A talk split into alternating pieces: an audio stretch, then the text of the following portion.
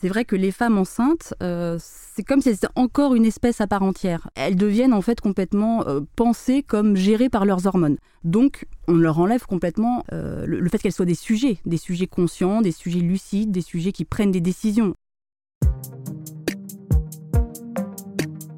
Effraction, le podcast, vous fait découvrir cinq romans du festival Effraction qui explorent les liens entre littérature et réel. La quatrième édition se tient à la Bibliothèque publique d'information du 8 au 12 mars 2023. Dans cet épisode, Bernadette, bibliothécaire à la BPI, reçoit Charlotte de Best, sociologue, pour évoquer les thématiques abordées dans Boulder de Eva Balthazar. Bernadette. Boulder, la narratrice éponyme du roman d'Eva Balthazar, est cuisinière sur un cargo lorsqu'elle tombe amoureuse de Samsa, farouchement attachée à son indépendance et à sa solitude. Elle décide néanmoins de poursuivre leur histoire et s'installe avec elle en Islande. Leur amour est intense et sensuel, mais lorsque Samsa lui impose l'arrivée d'un enfant, leur couple se fissure.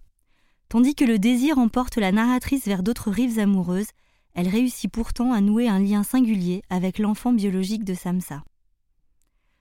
Dans une langue inventive et fiévreuse, Eva Balthazar déroule dans Boulder une histoire d'amour vibrante entre deux femmes.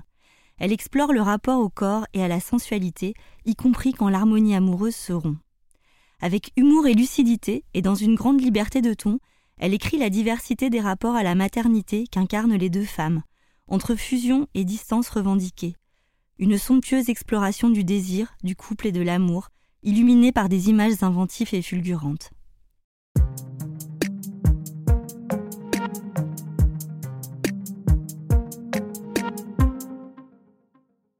Le roman évoque tout à la fois le désir et le non-désir d'enfant dans le couple homosexuel. Quelles sont pour vous les spécificités de ce désir de famille? Charlotte de Best. Ben, ce qui est sûr, c'est que euh, c'est peut-être la, la, question du désir d'enfant euh, se pose différemment du fait qu'il y ait besoin d'une intervention extérieure, notamment. Donc on peut imaginer que le projet d'enfant euh, est beaucoup plus pensé en amont, euh, puisque précisément euh, le, la question de l'enfant euh, dans un couple homosexuel ne relève pas immédiatement de l'évidence, contrairement aux couples hétérosexuels. Les lois récentes permettant plus largement la PMA pour les couples de femmes vont-elles, à votre sens, créer une injonction à la parentalité, y compris dans les couples non hétérosexuels? C'était en tout cas euh, une de mes euh, hypothèses, oui, euh, le fait que on est dans une dans une société, même déjà en fait pour les couples hétérosexuels, le fait que ça soit possible en cas d'infertilité de l'un ou de l'autre ou des deux, car en général c'est plutôt les deux qui sont hypofertiles. Euh, en effet, ça crée une espèce d'injonction, c'est-à-dire qu'on est quand même dans une société, une injonction donc à la parentalité, puisqu'on est quand même dans une société où même quand on peut pas, euh, euh, on est en droit de demander à l'État, euh, par l'intermédiaire de la médecine, euh, de nous procurer euh, l'enfant qu'on ne pourrait pas avoir sans une intervention une fois de plus extérieure. et donc dans cette revendication bah, du, du droit à l'enfant d'une certaine manière, du droit à avoir des enfants des couples homosexuels, euh, en effet, alors ça renforce d'une certaine manière l'injonction, et notamment peut-être que ça renforce euh, cette idée que, parce qu'on voit que ça se passe notamment du côté des femmes, euh, parce qu'on n'est pas encore à la GPA, grossesse pour autrui, que ça renforce cette idée que les femmes, pour s'épanouir, ont besoin d'un enfant. Et, et, donc, ça éventuellement remet d'autant plus en question les femmes qui ne désirent pas d'enfants. Voilà. Donc en ce sens-là, oui, ça appuie éventuellement l'injonction ou le fait que ça soit, euh, ça relève de l'évidence, euh, du naturel euh, et surtout de l'épanouissement personnel des femmes. Un autre sujet du roman, c'est l'absence de désir ou la modification des désirs après avoir donné naissance à un enfant euh, dans le couple. Est-ce que ces, ces, sujets sont en train d'émerger dans l'espace médiatique?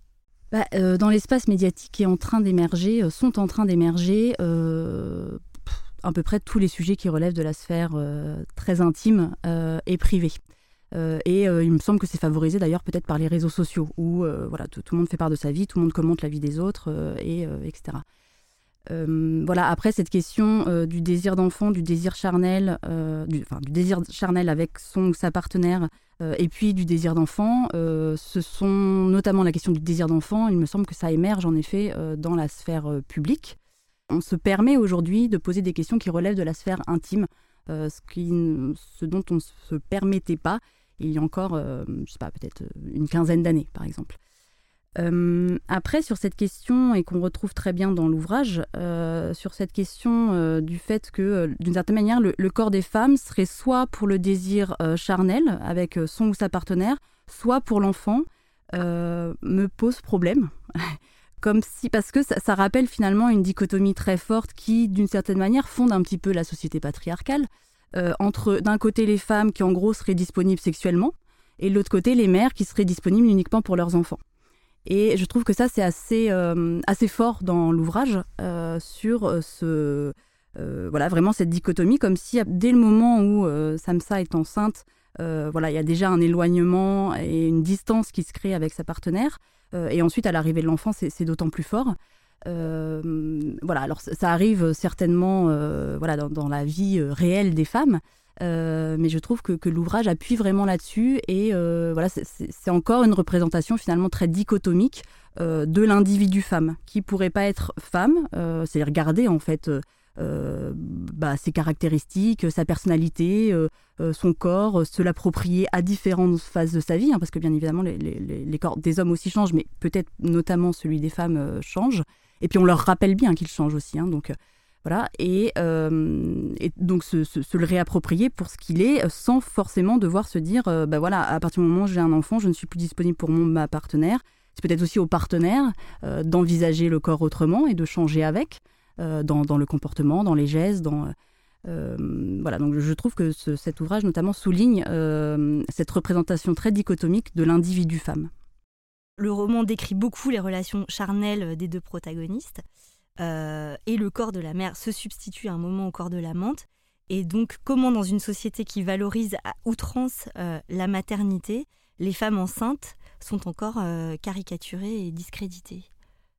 Ben oui, les, femmes enceintes, bon, déjà globalement, enfin, si on part du principe, et je pars du principe, mais je ne suis pas la seule, que dans notre société actuelle, globalement, les femmes sont déjà un petit peu discréditées et dévalorisées par rapport au pôle plus masculin.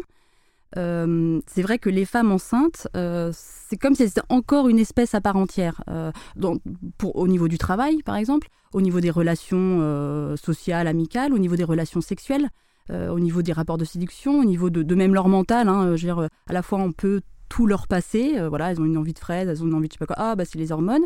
Enfin, elles deviennent en fait complètement pensées comme gérées par leurs hormones. Donc, on leur enlève complètement cette euh, le, fait qu'elles soient des sujets, des sujets conscients, des sujets lucides, des sujets qui prennent des décisions et pas que des décisions complètement irrationnelles parce que les hormones euh, voilà, créeraient je euh, je sais pas quoi. Donc, donc du coup, en effet, à la fois il y a une valorisation et une survalorisation de la maternité, ou en tout cas de l'injonction à la maternité. et à la fois, en effet, une femme enceinte, elle, est, elle, redevient un peu, elle est un peu prise en charge. D'ailleurs, on le voit euh, par le corps médical, euh, par éventuellement l'entourage, si elle est bien entourée. Euh, par une fois de plus les relations de travail, etc. Elle est, elle redevient un peu comme un enfant d'une certaine manière qu'il faudrait protéger, voilà, et qui aurait des des, des, des, pensées comme ça plutôt irrationnelles ou des, coups de des coups de folie. donc en ce sens-là, oui, bien évidemment, ça, ça discrédite, mais enfin ça discrédite les femmes en fait, parce que je dirais une femme enceinte, c'est une femme, c'est un individu femme. Euh, ou même juste c'est une personne, c'est un humain, enfin, euh, voilà, qui en l'occurrence euh, porte un enfant. Et, en plus derrière, ce qui est étonnant, c'est qu'on leur demande une responsabilité énorme une fois qu'elles sont mères. Donc à la fois on les, on les infantilise presque avec bienveillance, on va dire avec relativement bienveillance durant tout, tout, le processus de la grossesse. Et ensuite, par contre, on les responsabilise d'un seul coup, où c'est quand même globalement à elles de, de, prendre en charge, même si les hommes bien sûr participent. Euh, mais c'est à elle de, prendre en charge cet enfant. Donc euh, euh, voilà, je trouve que ce que ça montre, cette question de la maternité, que ce soit dans l'ouvrage ou même plus globalement dans la société, c'est à quel point il y a toujours des, des injonctions contradictoires en fait qui pèsent sur les femmes. et qu'on retrouve par exemple dans le désir sexuel, le désir d'enfant, être infantilisé, être méga responsable, etc. Donc une fois de plus, c'est toujours le même individu. Donc forcément, ce sont des injonctions contradictoires qui pèsent sur le même être humain, euh, qui en l'occurrence euh, a été assigné femme à la naissance euh, et qui a porté un enfant. Dans le roman, Boulder représente le, désir d'enfant de, l'autre personnage, de Samsa, comme quelque chose qui lui est imposé. Est-ce que ça reproduit un, stéréotype patriarcal de l'enfant qui est imposé à l'homme? Alors, en tout cas, ça, reproduit euh, cette idée que ce serait euh, notamment du côté des femmes et du pôle féminin euh, qu'il y aurait ce désir d'enfant très fort qui pourrait, qui, aurait absolument besoin d'être assouvi pour l'épanouissement des femmes. et de l'autre côté, peut-être si jamais on imaginait le personnage de Boulder comme plutôt du côté masculin, pour tout un tas de raisons, notamment ses caractéristiques autour de l'indépendance, de, de l'alcool, des fêtes, bon, etc. Euh, du coup, comme euh, une personne qui en fait ne prend pas complètement euh, à part entière un projet d'enfant, alors même que cette personne est censée être dans le projet d'enfant. ce qu'on voit assez, en tout cas moi, à partir de, mes travaux de, thèse, donc sur les personnes volontairement sans enfants, ce qu'on voit dans le sens où très souvent, l'entourage, par exemple, s'il y a un couple hétérosexuel qui ne veut pas d'enfants, euh, va supposer que ce sont les femmes qui ne veulent pas d'enfants et pas les hommes, comme si les hommes n'étaient pas complètement considérés dans ce projet de parentalité. Euh, ce qu'on va voir aussi dans la prise de contraceptifs, bien évidemment, euh, ce qu'on va voir lors des, des éventuels rendez-vous pour une IVG, lors de l'accouchement, ensuite à la maternité. Peut-être que les hommes, parfois, ne s'impliquent pas complètement dans le projet, mais aussi tout, rien n'est fait pour qu'ils s'y impliquent complètement ce qui peut parfois donner cette impression euh, d'une imposition euh, où finalement on leur a pas demandé leur avis. Euh, après, bien évidemment, tout le monde est en capacité, normalement, de donner son avis et de, dire clairement les choses si on ne veut pas d'enfants. L'autre chose qui est intéressante dans, dans l'ouvrage, c'est ce besoin d'être à deux pour faire un enfant. voilà, donc euh, ce qui montre d'ailleurs aussi pourquoi peut-être c'est relativement bien accepté, même si je sais qu'il y a eu tout un tas de mouvements sociaux contre euh, euh, la possibilité pour les, femmes d'avoir un enfant ensemble. mais il y a vraiment cette idée que, en tout cas, de plus en plus, l'enfance est un projet de couple.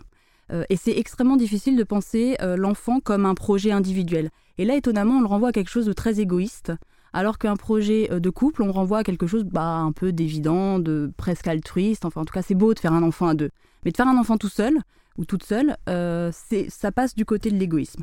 Et c'est euh, voilà, c'est assez étonnant et peut-être là pour le coup, ça en dit long sur l'injonction à la conjugalité aussi, qui bien dont découle bien évidemment l'injonction à la parentalité hein, derrière.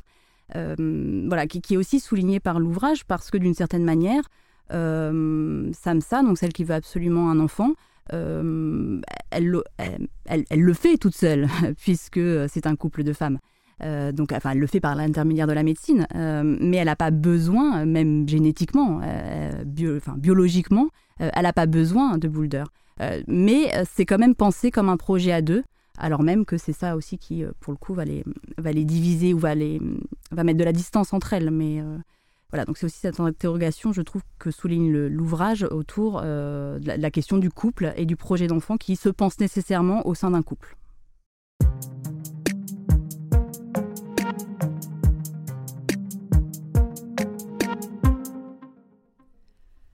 Et cela arrive. Cela qui n'a rien à voir avec ma vie, ni avec le périmètre kilométrique de vie censé me protéger des lois gravées dans le marbre intemporel celle qui défie la contingence. Cela arrive à la maison comme un invité mortel, inattendu et funeste, la maladie qui ne frappait que les autres. Je veux un enfant, dit Samsa, un enfant à nous, à toi. Elle le dit, et je ne sens rien, comme si j'avais avalé de l'arsenic. Je suis glacée, c'est tout ce que je sais. Six heures du matin. Le réveil a sonné il y a une demi-heure pour que nous ayons le temps de faire l'amour. J'ai son idée, ce sont ses mots. Elle ne me voit pas de la journée, et la nuit nous sommes trop fatigués, dit-elle. Elle a beau généraliser, c'est d'elle qu'elle parle, car quand je rentre la nuit, elle, elle dort, mais moi, je suis très très chaude. Le réveil prétend tirer l'amour de son sommeil à cette heure terrible une ou deux fois par semaine. Je me lève, je me brosse les dents et je saisis le gode parce que ça va plus vite. Je la baise et elle se laisse faire, presque sans bouger. Elle accueille en elle un désir que je ne lui donne pas et le laisse circuler dans les couloirs de son corps comme un fantôme. Elle me saisit le menton pour que je la regarde en même temps que je la pénètre et la pénètre encore. Je n'y prends pas de plaisir, je m'y efforce. Elle me donne un baiser, comme si le baiser pouvait couvrir le silence qui sépare deux esprits quand des corps trop distants se livrent l'un à l'autre. Elle m'embrasse et elle m'appelle boule d'air. Quand elle jouit, elle m'appelle comme si elle se brisait, comme si elle appelait une pierre. Dire non, c'est la quitter. Je demande du temps. Je frôle la quarantaine, je n'en ai plus beaucoup, répond-elle. Paramètre de merde. Une semaine, je ne demande qu'une misérable semaine. C'est comme si le fait de ne pas avoir accepté tout de suite avait mis en évidence la nature tragique de notre lien, de ce qui resserre et qu'on nomme le couple. J'invente des arguments et les mets sur la table. Une belle dérobade. Nous n'avons pas le temps de nous occuper d'un enfant. Ce serait une grossesse à risque. Nous serions des mères attardées. Quand l'enfant irait au lycée, on nous prendrait pour ses grands-mères. Il n'y a pas de place dans l'appartement. Avoir un enfant, c'est prendre une assurance souffrance. À vie. Des arguments idiots qui ne sont pas à la hauteur du désir contre lequel ils lancent leurs flèches. Cet épisode a été préparé par Bernadette Vincent. Merci aux éditions Verdier. Lecture par Caroline Girard. Réalisation Michel Bourzex et Gilles Dégis. Musique Thomas Boulard. Ce podcast a été produit par Balise, le magazine de la Bibliothèque publique d'information. Vous pouvez écouter tous les épisodes sur balise.bpi.fr et sur les plateformes de podcast habituelles.